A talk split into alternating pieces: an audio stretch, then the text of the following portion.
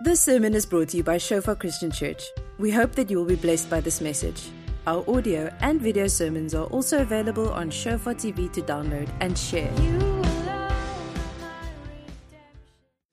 Amen. So, um, thank you for all of you who prayed for us for Friday in Parliament. Um, we uh, saw God move in such a great way. So, so many tears of repentance. I've, I've asked Vilio, Vilio, come here. Uh, he went with us, and Ruday and some other people, um, just to see what God was doing, just to share his perspective a little bit with us, and um, then I'll say some one or two more things. Amen. Good morning, church. Um, so yeah, we had the massive privilege of being in Parliament on Friday um, to pray and so forth, and yo, it was really, it was very significant um, for me, even just to be there to see everything happening. Because in the past week, you know, leading up to going to Parliament, I was praying and like seeking the Lord, and constantly in my spirit, the words "blood wash South Africa" just kept on coming in my spirit. And when we got there, we literally repented for three hours. Um, and the other significant thing is just the hall where we're in. Um, that's where the all the laws in apartheid were initially passed and signed in that very hall where we were assembled. Um, and to be able to be there and to just see the humility in everybody coming to intercede, all the leaders, many Christian leaders from South Africa, but just saying really that, sure, Lord, um, asking for forgiveness and saying, Father God, forgive us, forgive us. Um, we have sinned against you, forgive us, come and heal our land. Um, that was that was really amazing, and just the humility of the leaders again to know that as much as it's we are in Parliament, um, the main focus or the guest of honor is Jesus, and um, that it's His name that we're lifting high over South Africa. So it was really significant. So thank you for everybody that that prayed and so forth. Amen. Thanks, Vilja. So, um, yeah, so we went into the old assembly, and um, God opened doors uh, for us to go in there. There was about 250 Christian leaders um, from all areas of, of life, and, and it was amazing. The, the prayers, uh, lots of the prayers were worked out before the time, uh, and, and there was, for the first time, repentance for a lot of things white to black, black to white, Indian, colored to, to different groups where people would actually come up and pray and repent of very specific things, and then uh, even another race group would come up and say, "We forgive you, we release you." The business people and um, yeah, so God moved in in such an amazing way. There were like uh, politicians, ministers of parliament of all the different groups of all the different politi- polit- political parties. Uh, but that was sort of, you know, the, the meeting was uh, started with everybody, let's lay down our crowns, because there's only one uh, that can wear the crown here, and that was Jesus. And um, so everybody left there honorable and they this. And uh, there was um, the, Prince Buthelezi was there, and lots of different people and heads of, of, of parties. And yeah, so God really, really moved. So we want to want to thank you, and we want to ask you to keep on praying for our nation. This is the most critical time um, that God actually opened the door. It, it's um, it's. Uh, I have to share this little testimony when. Um, since the beginning of, of the year, there was a specific um, MP that, that sort of bugged me and said, Hey, you must come to Parliament. And about four weeks ago, I WhatsApped him and I said, I don't know why, but I feel the 24th of November, we need to be in Parliament. And, um, and so a couple of people actually WhatsApped him in those two days and just said the 24th, we need to be in the 24th of November, we need to be in Parliament. And, and straight after I WhatsApped him, about 20 minutes later, um, Angus WhatsApped me and said, hey, um, we need to be in Parliament on the 24th of November, you know, and um, so he cleared his schedule just to be there. And then actually the next day he flew with um, Kenneth Meshoe from the ACDP in the, um, in the aeroplane they were sitting next to each other and, and, and then they were busy talking and they said the 24th of November. So it's amazing when God just brings stuff together. There was obviously some people that wanted an interfaith movement and all that stuff. And that was actually a miracle because eventually we ended up being in the old assembly hall where all the laws were passed. I was literally sitting next to the place where Verwoerd was stabbed and where all that. And at the end of the meeting, we, we could go in and sign a peace treaty on behalf of all the Christian leaders from different denominations and yeah, it was uh, God really moved, and we, we're so full of faith for, for what God wants to do in our nation. Uh, but it's only when my people humble themselves, repent and pray and seek my face and um, turn from their wicked ways. Amen. So thank you. I, I hope you're excited as we are um, because of what God is going to do and what He's busy doing. And then the greatest miracle is um, we left. We were supposed to leave Parliament at 4 p.m. for the for the airport to, to get um Angus back. And um, hallelujah, we left at 20 to 5 and the plane left at uh, 5.30. 50 minutes later, Google Maps said you'll drive an hour and 10 minutes. So we prayed, Lord, open the Red Sea. And uh, he made it in two minutes. I don't know. I felt a bit like a taxi driver at some stages. But th- thank you for your prayers. Because we went through the traffic and uh, it just literally opened up before us, you know. And it was, it was crazy how we even made it in time. Because uh, I was just seeing Tony Jill's face before me and say, hey, she told me I'm, you must be back in time. So I thought, like, hallelujah. And, um, and when, when he says five minutes preaching, it's 20 minutes preaching. Okay, then it's just five minutes with the introduction. Um, but it's so amazing to meet some Christian people in Parliament. And this is um, the last in this part of this, this series. Um, we were talking about, you know, do not be afraid. You know, God has not given us a spirit of fear. And, um, and it's actually out of this, this week's, um, you know, sort of some connection with some people and um, you know, it's, and I've entitled the message, In His Presence. In His Presence. To be in the presence of God. Um, you know, we, we don't need an event to be in God's presence. He said, He will never leave us nor forsake us. He said to His disciples, I, I will be with you even to the ends of the age.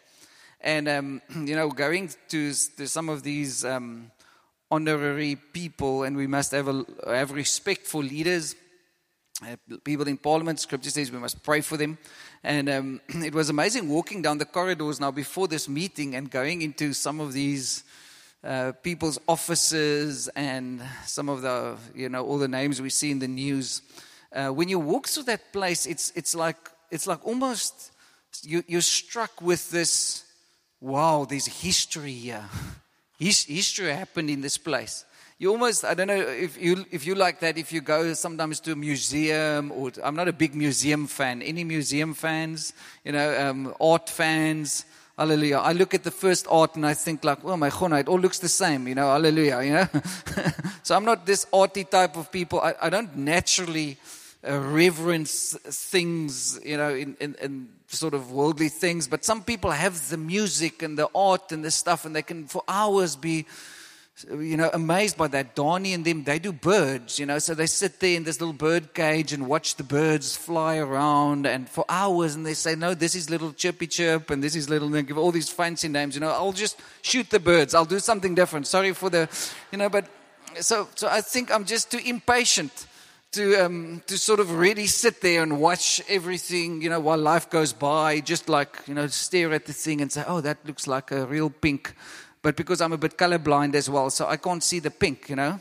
Um, but so um, walking down the corridors here of Parliament and all this stuff, it's almost like you, you you're a bit overwhelmed by by the history about, you know, you think like, wow, sitting here where these people were passing all these laws and this was with, with the president's office and this place. And um, you, you almost have a sense of awe, a sense of being overwhelmed by the, by the moment just because of history.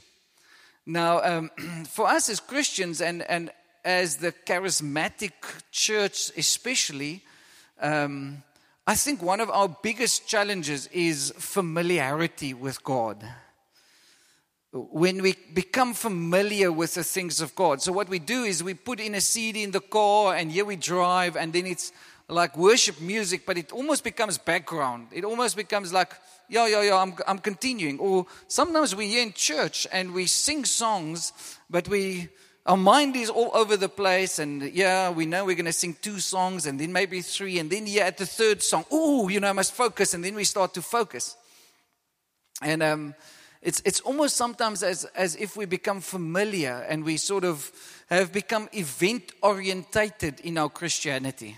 Um, and we say, yes, when I'm going to be at small group, that's where the manifest presence is going to be. And, and that is important, especially gathering like here this morning, because there's just something different when the people of God come together. God says He'll have His abiding presence, but then there will be His manifest presence. And His manifest presence is never known in Scripture, really, in the context of an individual. It's always where God gathers his people or God prepares an individual to gather his people to himself, like Moses on Mount Sinai. He says, I'm going to reveal myself to you so that you can be prepared to prepare my people. So God's manifest presence is really different, but I'm talking about God's abiding presence in our lives. And it is so important that um, we don't become familiar or we just sort of become ignorant of the presence of God, but we we begin to value it. It's like when you say you're going to go to parliament, or when you walk down those corridors and you think like, or you walk into that general assembly, and then it's just like, whoa, history, you know? Whoa, Verwoerd was here, and this one was sitting there, and this is what happened, and this is where all these laws were passed. You almost, in a sense, you you you awestruck because you haven't been there before, and now it's the first time you're going to that place. You see all these leaders, all these people you meet, you know. Uh, when we walked into Prince Buthelezi's um, office, and he's a Christian, he's a born again Christian, you know, he was just sitting there weeping, um, saying, Thank you. I was, I was looking forward to, to, to meet you and to be with you. And we prayed together, and he's 89 years old, but he's like a statesman, you know. You walk into his presence, you're suddenly like, Sure, you know, you have, have respect, you have reverence now, when we talk about God's presence, sure, the King of Kings and the Lord of Lords, the King of Kings and the Lord of Lords. So even when we read scripture and when we open up the word, I remember being in a, in a Muslim country and um, one of the guys uh, with us on the team took, took the Bible and he and he was standing and he threw the Bible on the table. And, and as I looked around, I just saw all the Christians there that, that were Muslim. Everyone went like, and I thought like, oops. Because for a Muslim, for instance, if you have the Quran, you're not allowed to take, put the Quran under your waist. They always lift it up. They always carry it. They're always like, because it's the holy word of God, their God. And when they become Christian, you can, you can almost see them, especially in the Middle East and the persecuted countries. They will, they will many times come into a meeting holding the Word of God. And they'll just, it's the most precious, the, the most precious gift, the most precious thing that they have is the Word of God. I remember meeting up with this little nine year old boy that um, would every morning, 2 a.m., go into the kitchen, pull down the, the, the tablecloth, and sit with a little torch for four hours and read the Bible. Because they value the Word of God. If, if you have the Word of God, that's like the most precious possession you have. I spoke to a guy the, the other day, and um, and he was, and I'm just going to share a lot of testimonies this morning. Are you all right? Okay, because, because I want us to, to, to, to re, remove this, this familiarity with God thing, you know. Um, and they translating the Bible into to many different languages. And, um, and especially with the internet today, it is amazing. You know, they can, people go, can go online that, that don't have a physical Bible, they go online. And then he says he would many times um, just sit through the night. And then they'll have a, because what they can do is they can track where people open up the apps, in what nations. And then um, in the Middle East, the Bible online is read the most between 1 a.m. and 7 a.m. And so he'll say he'll sit with the world map and then he'll see how all the lights go on. Because it will give a little dot where people open up the Bible. And he says, then it will become so strong in the Middle East. Especially when there's women, a lot of women that get saved. They'll, they'll 1 a.m. in the morning when everybody's gone to bed, they'll go somewhere, open up their Bible apps, and then they'll read it. And it says it will just grow stronger as the night goes through the night. Because they don't care about sleep. Five, six hours in the Word of God. But see, we have 10 Bibles lying around at home. And sometimes it just gathers dust. because we become familiar. It's just, yeah, yeah. Done that, been there, read the Word of God. And I want to I want to challenge us to, to, to think about what we have and who we are serving. Because when we come into the presence of God, it's, it's, it's the most amazing thing that you have is to have the presence of God and the Word of God in your life. Amen. Can you say amen? That was a good place to say amen. But see, we, we become familiar, and familiarity starts with you and I assuming the right. It's called entitlement. You and I, and that's, that's the buzzword in the world, is everybody is entitled to something. Hey, I'm entitled to this. I, am entitled to that. So, so what begins to happen if we have a sense of consumerism and entitlement, then we just assume I have the right to have something. Uh, isn't that what we do in our in our relationship? Sometimes in our marriage, you just assume that that husband of yours is going to wash the dishes or that lady is going to do that you know or that we, we just assume certain things. We take it for granted and then we sort of become it becomes the normal in our lives. And I've, I've told you this story when we um, let me first read the scripture because i've got lots of stories to tell. Are you, are you with me this morning? Okay psalm 16 verse 11 you will show me the path of life. In your presence is fullness of joy at your right hand are pleasures forevermore. I, I love David. I love how David related to God. Sometimes he would go into the temple and he would go and eat the bread that was completely out of the law, completely non negotiable. Don't go there, David. And then all the priests would go, Oh, he's going to be struck dead, you know. And then he comes out alive with this, probably a smile on his face. He says, I was hungry and I went into the presence of God. You know, no, no, no, but that was against protocol. That was not the three songs and the seven work yourself up and the seven rules of getting in there. And he's thinking, like, oh, you know. But listen to what he says You will show me the path of life. It means there are many other paths path of this world, the path of your own will. There are many other paths that you and I can choose to travel. But you will show me the path of life in your presence is fullness of joy. So, if we talk about a fullness of joy, it also means there's half measures of joy, there's quarter measures of joy, and there's a tenth of joy. You can find you can find sort of let's rather say happiness in the world. You can find a lot of joy with our friends. We can there's there's there's a lot of different measures of joy, but it says in your presence there is fullness of joy. At your right hand are pleasures forevermore. And so, so we have this picture of, of God's presence and how, how David draws near to God and he says, this, this, this Lord is where I want to be. I want to be in your presence. He wrote it and he said, you know, to be in your presence is better than one moment in your presence is better than a thousand outside. He says, I've, I've come to behold the beauty of the Lord in the presence of God. But see, when, when we come into God's presence, there's, there's a beauty. We are attracted. Do you know that God is beautiful? There's just something that, that rubs off on us. There's just something when, the, when we come close to God. And I remember with one of my daughters when they were small, I, I came to work. I was still working as a financial manager. And I, and I remember the morning when I was just walking around and everybody was like staring at me. Then they'd look into my face, Herbie, and then they'll just like, look away. And I was thinking, like, what's wrong with all these people? And then some people come and, and they look at me and they'll begin to stare at my nose and they'll begin to look. And I think, like, what's wrong? There must be something wrong with me, you know? And, um, and so everybody at work that day was just like getting to frown and then they'll see I look at them and they look away, you know? so eventually I went to the bathroom and I think, like, what's wrong? Is my nose skewed? Whatever.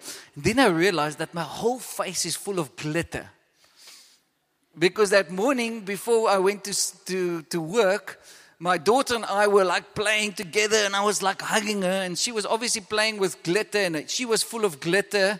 You know, the whole pot of glitter went out and my whole face was full of glitter. I can just imagine some of the people at work. What did he do last night? You know? what club or party did he go to? You know, what's his was second personality? You know, because you but you can see almost people like look at and then I look like oh, there's something wrong with him. You know.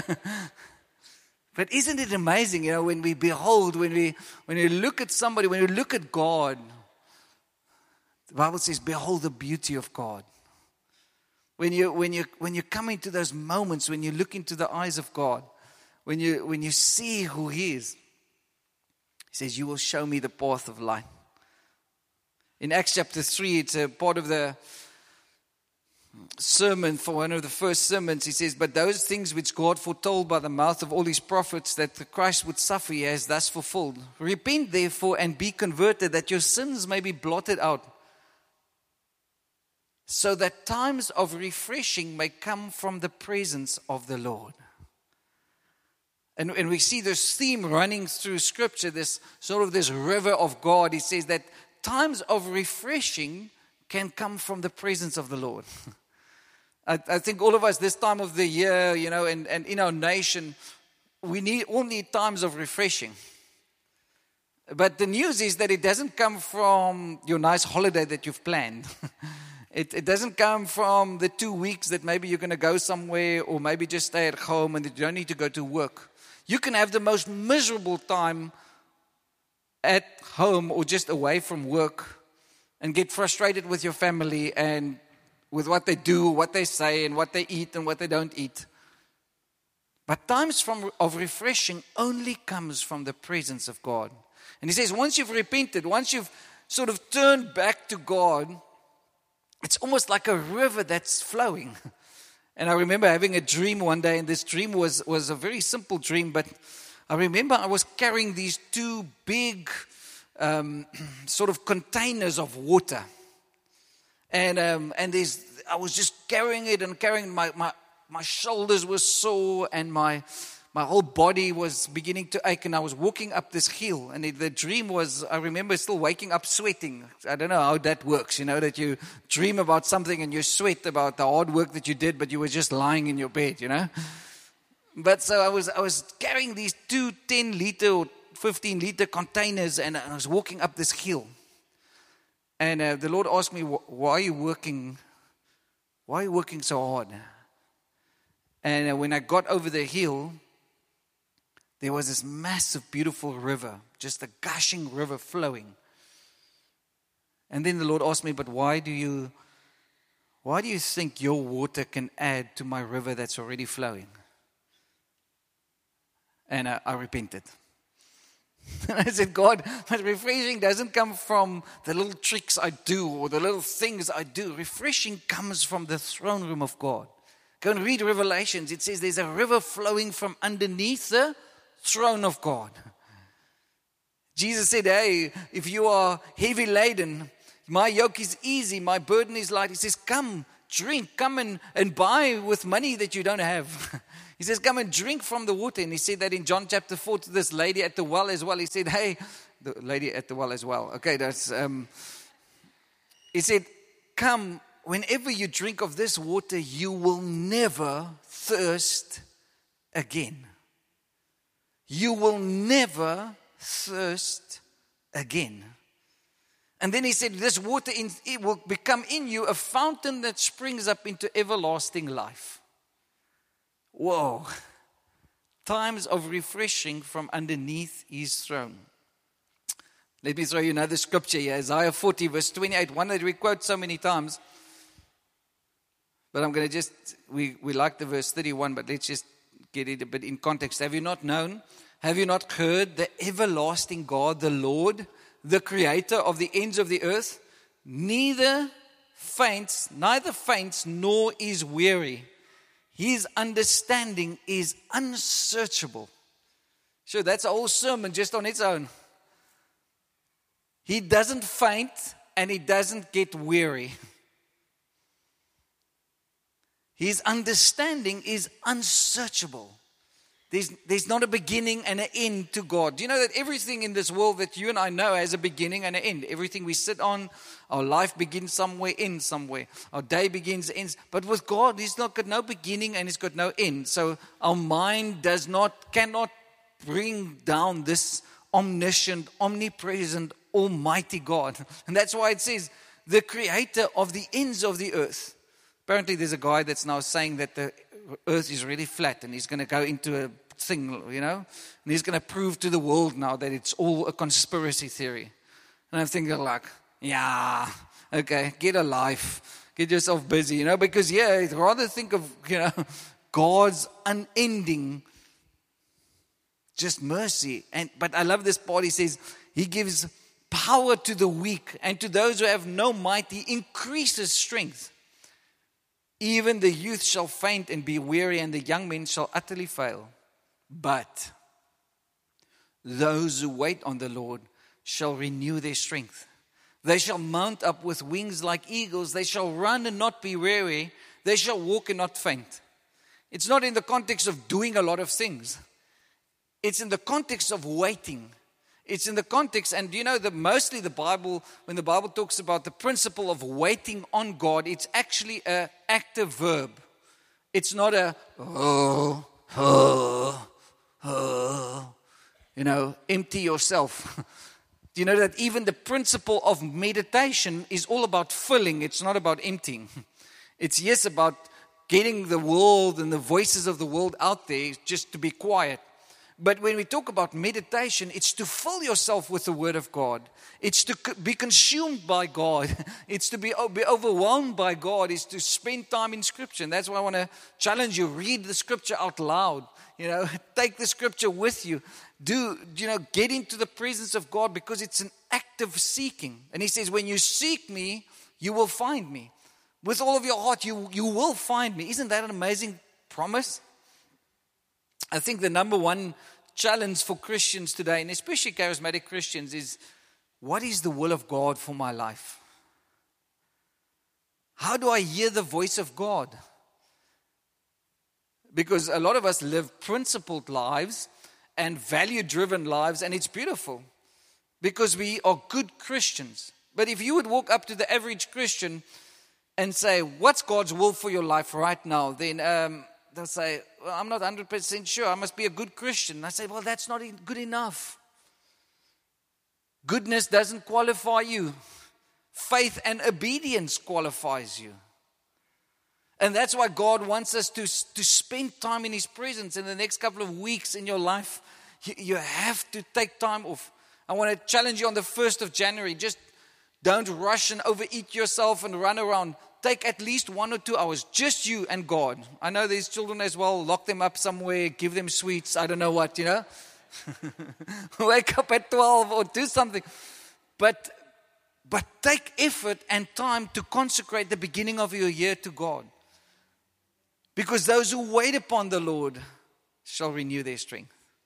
Not those who rush in and out of the presence of God.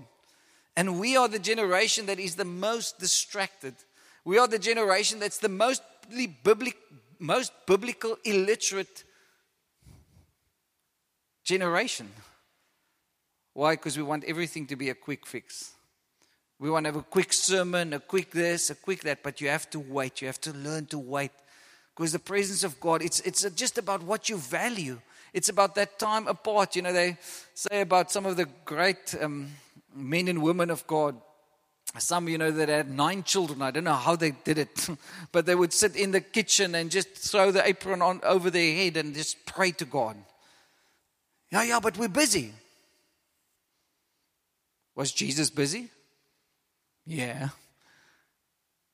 But how often do we read in the scriptures he took time aside to hear, Father, not my will, but your will be done. Not my will, but your will be done. And this is what's beautiful about this scripture. It says, Those who wait upon the Lord, they shall renew their strength. It means that you and I are going to get tired. We're going to wear out sometimes. We're going to get discouraged. Sometimes you're going to feel very unsaved. Huh? Think like, whoa, I'm the worst Christian ever. I don't even read my Bible. Because you're going to have times when you feel discouraged. Some, sometimes when the devil comes knocking on your door Sometimes when the devil wants to sift you like wheat, like with Peter, then Jesus says, Don't worry, Peter, I've prayed for you. You're going to make it. Why? Because I'm with you. And I think that's the paradigm that you and I need to shift is not, I'm not trying to please God. I'm not trying to get to God. I'm not trying to be a good Christian. He is with me. And He will not leave me nor forsake me. So, even in that time when it's tough, even in that time when the depression wants to come and stuff wants to knock, then He's right there. He's in the boat. sure. Thank you for those three amens. You must go and read Isaiah chapter 6 because it's a beautiful encounter where Isaiah encounters with God, or he encounters God. And the first thing that he sees is he sees how big God is. When we wait on God, when we when we pursue the presence of God, remember that God is huge, problems is small. You're not serving a small God with your huge problems.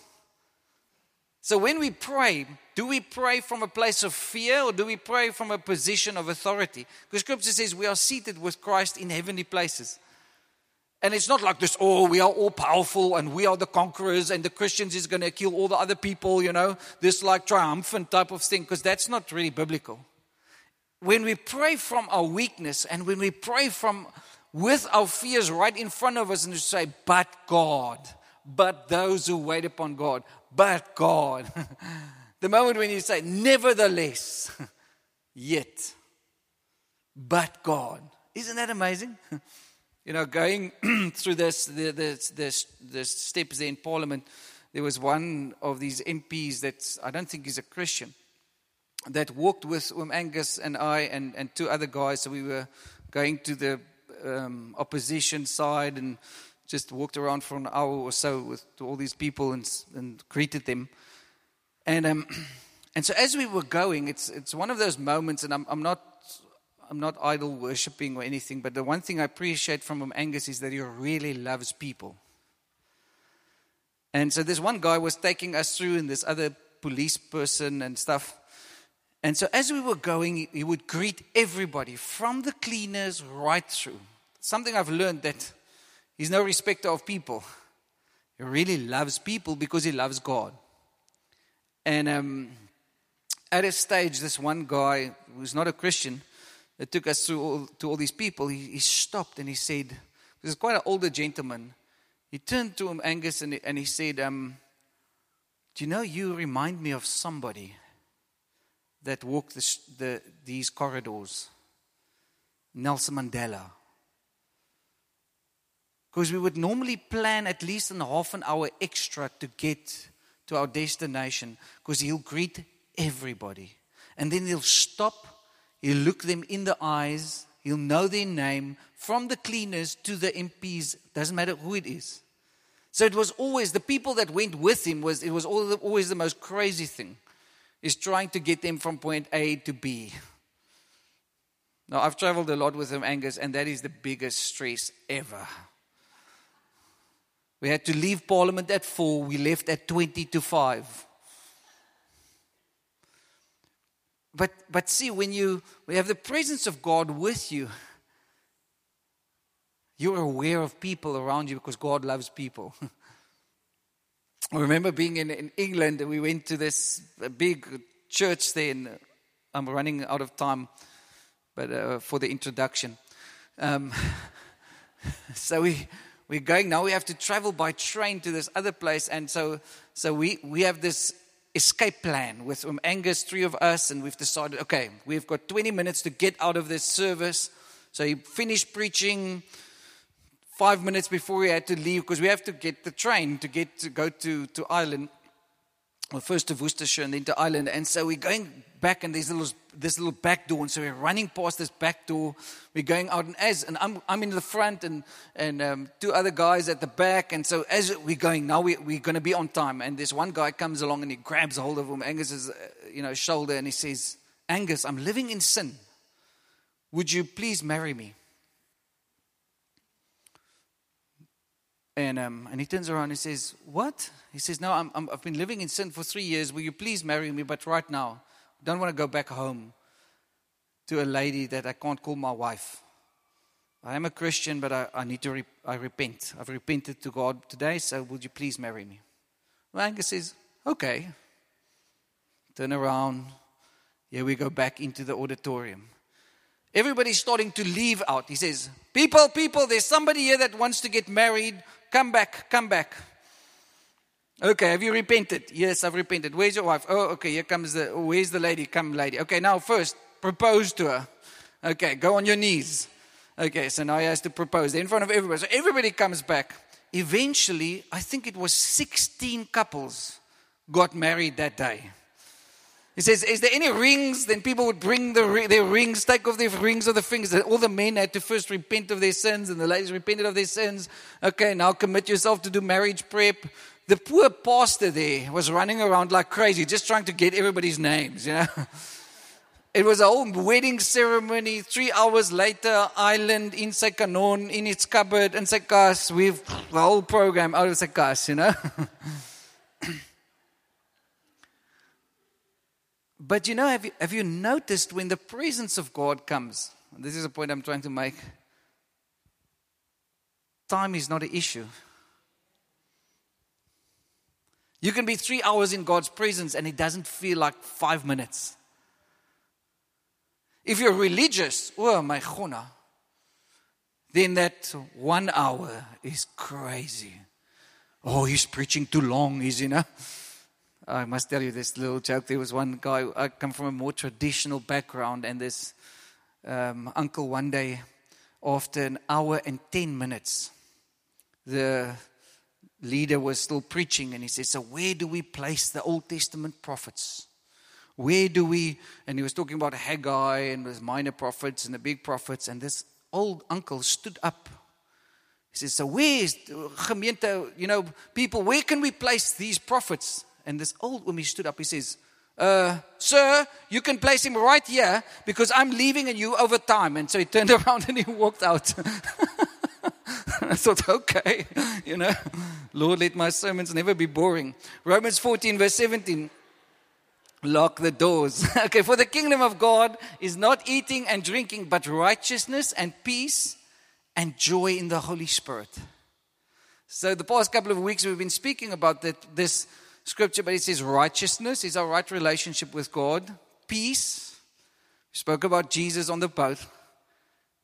And once you're in that place with the Holy Spirit, you, you realize it's the presence of God that releases not just righteousness and peace, but a joy. A joy of knowing who God is, a joy of the fact that you and I are saved. And that to me is the measurement of how close we are to God, whether we have a joy of our salvation and whether, or whether we've lost that joy. Just the fact that you are free.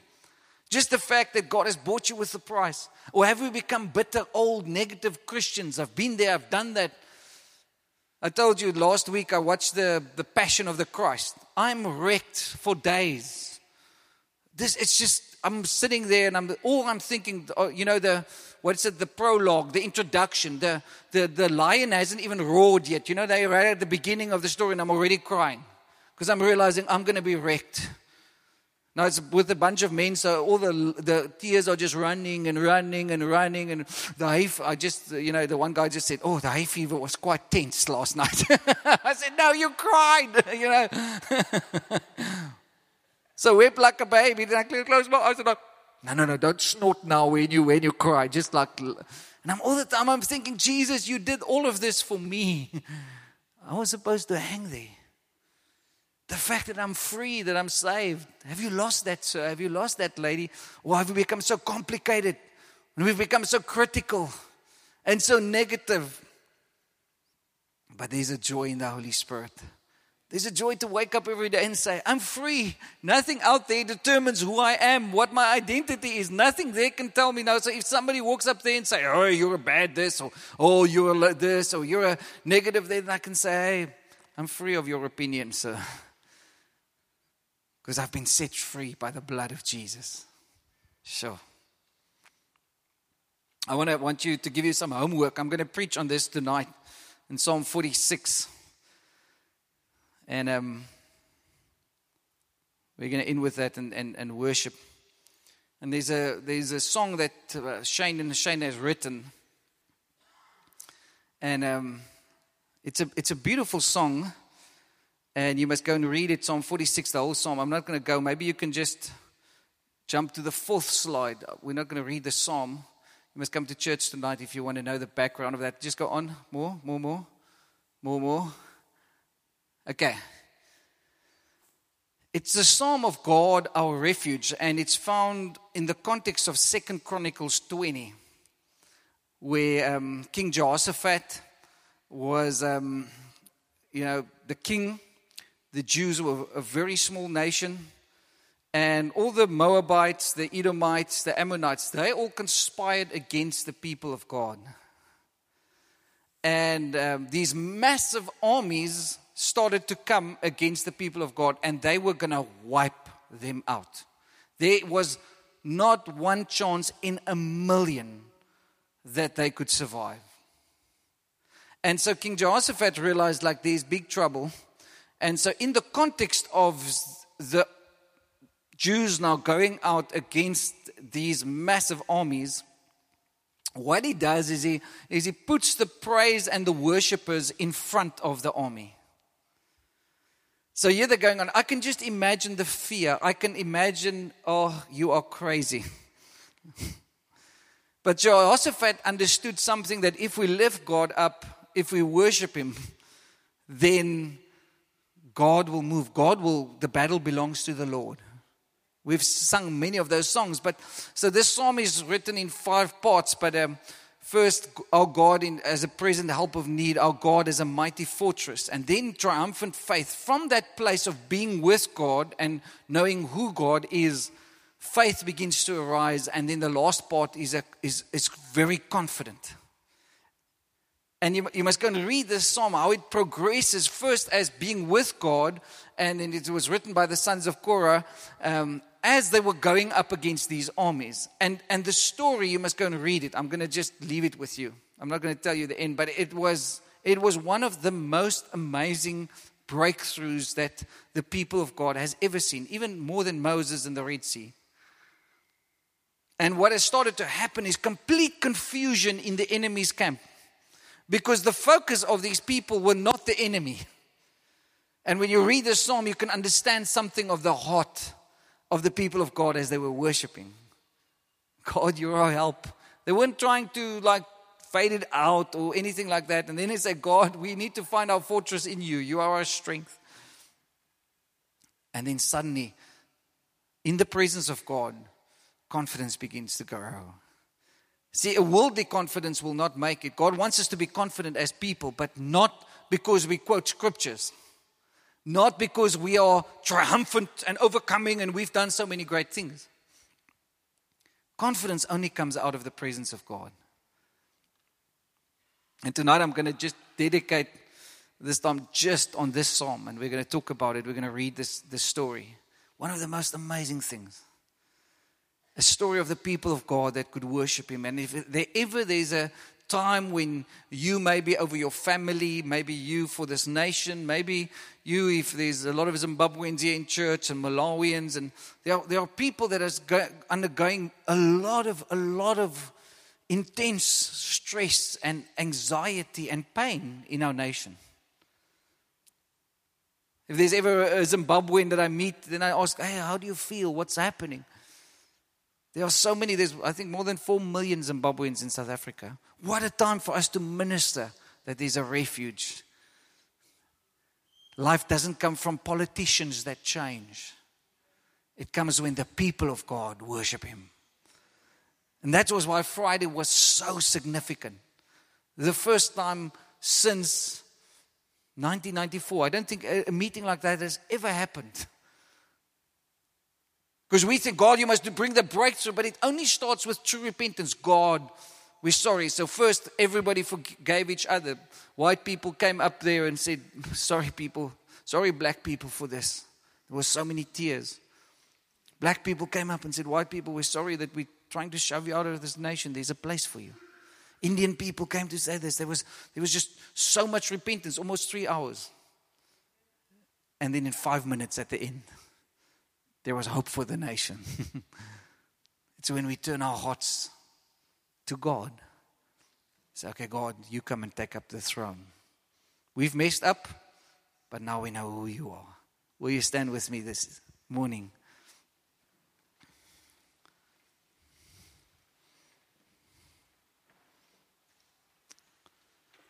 I'm go- i actually want us to read this together as the band is coming up. Psalm 46. It's just a declaration this morning. Maybe over your family, maybe over your life, maybe if you don't have any trouble, like some students just have like 10 weeks of holiday. Three weeks is there were only three weeks in the holidays, you know. Think hallelujah. The Lord bless you with productivity and effectivity and no spirit of delay. We're gonna, we're gonna just read this together. And um, let's start there. God is our refuge. Let's all read it together. God is our refuge and strength, a very present help in trouble. Therefore, we will. Okay, oh, is it a delayed reaction? Okay, let's let's start. But hey, read it. This is the word of God. This is like scripture, and and sometimes you just have to confess it over your life. Some of you just have to proclaim it over our nation, and this is for some of us. We're doing it prophetically this morning. Amen. So so put a bit of oomph. Okay. Hey, over ah, I don't know what you say, but it's just, or something. Just put something into it. Okay. God is our refuge and strength, a very present help in trouble. Therefore, we will not fear, even though the earth be removed, and though the mountains be carried into the midst of the sea, though its waters roar and be troubled, though the mountains shake with its swelling. Selah. There is a river whose streams shall make glad the city of God, the holy place of the tabernacle of the Most High. There is a river whose streams shall make glad the city of God. Okay, we obviously we repeat it, it's very important. The holy place of the tabernacle of the Most High. God is in the midst of her. She shall not be moved. God shall help her just at the break of dawn. The nations raged, the kingdoms were moved. He uttered his voice, the earth melted. The Lord of hosts is with us. The God of Jacob is our refuge. Selah. Okay, we say that like with an Australian accent. Go on. Okay. Come behold the works of the Lord, who has made desolations in the earth. He makes wars cease to the end of the earth. He breaks the bow and cuts the spear in two. He burns the chariot in the fire. Be still and know that I'm God. I will be exalted among the nations. I will be exalted in the earth. The Lord of hosts is with us. The God of Jacob is our refuge. Selah. Okay. You want to you want to just have a, like a put that last word with a bit of an accent, okay? Now, when we confess that, we also need to repent. Because maybe there's some other things we're finding refuge in. Other little escape, escapisms that we go into. Maybe it's your television. We have other little secret places and sometimes secret sins. When the tough time comes, do you run to that pornography or do you run to God? See, what is your refuge in times of trouble? There's a people of God that's beginning to sing a song again. Don't let the devil rob you of your song. Church of Jesus, don't let the devil rob us of our songs.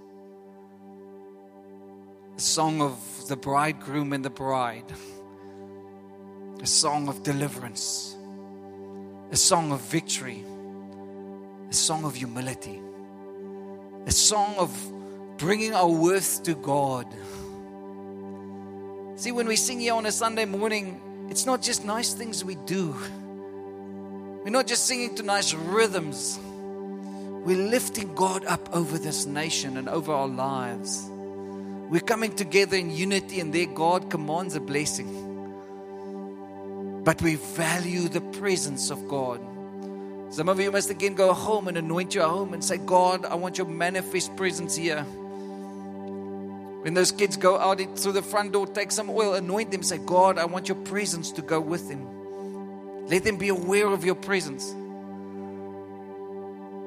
So that when you go into the world, all the glitter will shine. they'll say, they'll either look straight at you and say, What's happened to you? Some of them will look away because they can cannot withstand the light that you're shining as a Christian. Not because of nice words, not because of arguments, not because of your theology, but because of the manifest presence in your life.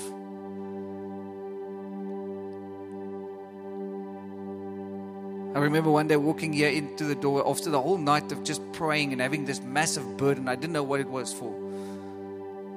It was early, it was about 8 a.m. And this one lady walked in. And the Lord just asked me just before that, He said, Are you hungry for my presence? Because there's going to be a group of people that they're going to just walk in without saying things. And, and because they've been in my presence, it's going to start to manifest.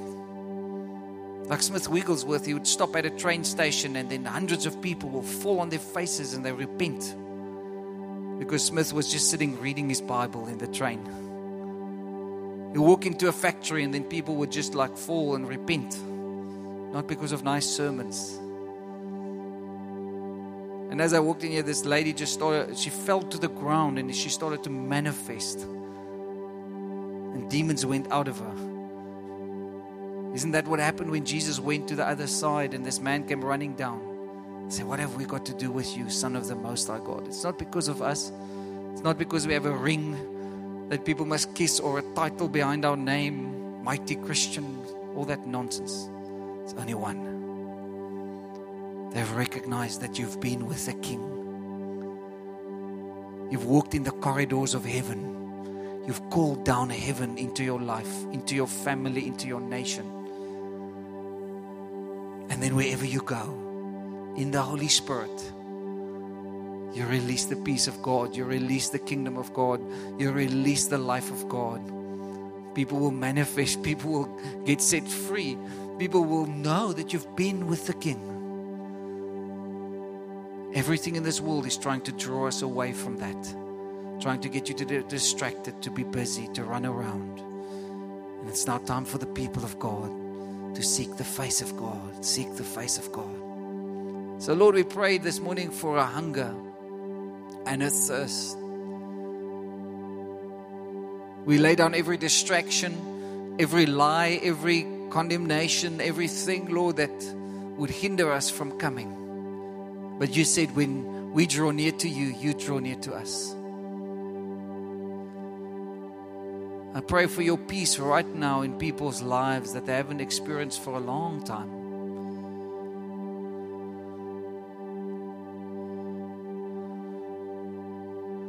Holy Spirit, that you'll come like a glory cloud upon your people, upon us.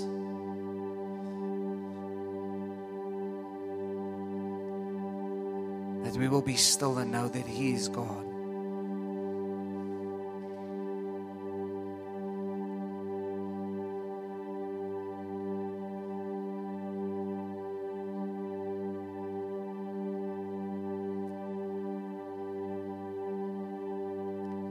Breathe your life on us today, Lord. Break every yoke of slavery.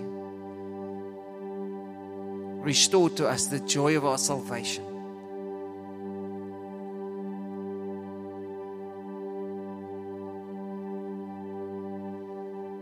In your right hand, Lord, there are pleasures forevermore.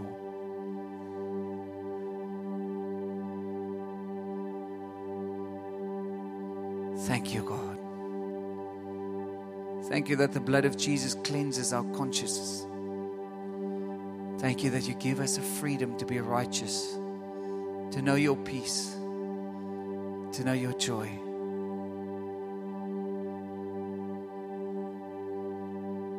Lord, remove all fear from us so that we only fear you, Lord. We repent of familiarity. We repent of distractions. Repent of the lies that we believe that you're not good or that you will not manifest yourself. We want to be a generation of Jacob worshippers that seek your face, that go up into the hill of the Lord with clean hands and pure hearts, and we've not lifted our soul to an idol. And we can say, Open up the gates, for the King of glory wants to come in. Who is this King of glory? The Lord strong and mighty, the Lord mighty in battle. Open up your gates.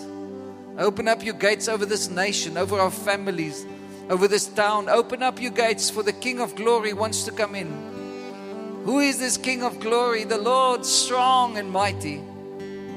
The Lord mighty in battle. Thank you for your voice that goes forth through our families, through our relationships, through our lives, Lord. Oh, let me be still and know that you are God. Let this nation be still and know that He is God.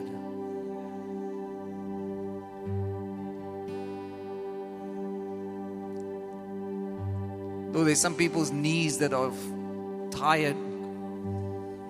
They've gone through the wilderness, they've walked through the path of destruction, they've walked through the valley of the shadow of death, and this morning you're calling them back.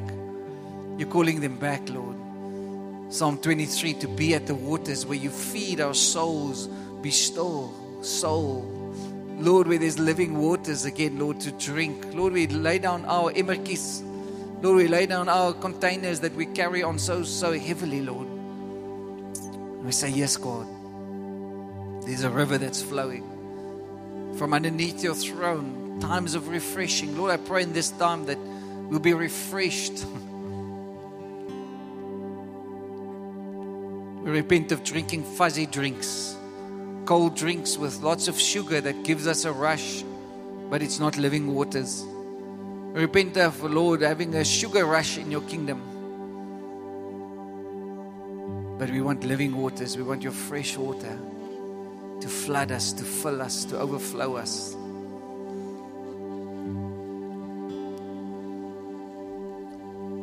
Hallelujah. If you need to be. Thank you for listening. Remember that our sermon audio and videos are also available on Shofar TV. Go to www.shofaronline.tv to download and share.